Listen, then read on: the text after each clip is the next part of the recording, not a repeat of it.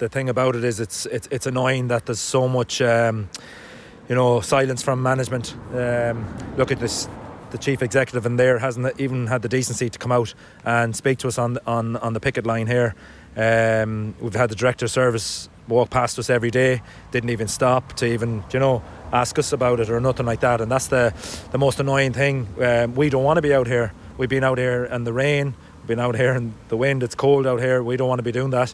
Um, we don't want the stations closed. Unfortunately, putting people's lives at risk. That's not our decision. That's the decision of management and uh, I suppose the government.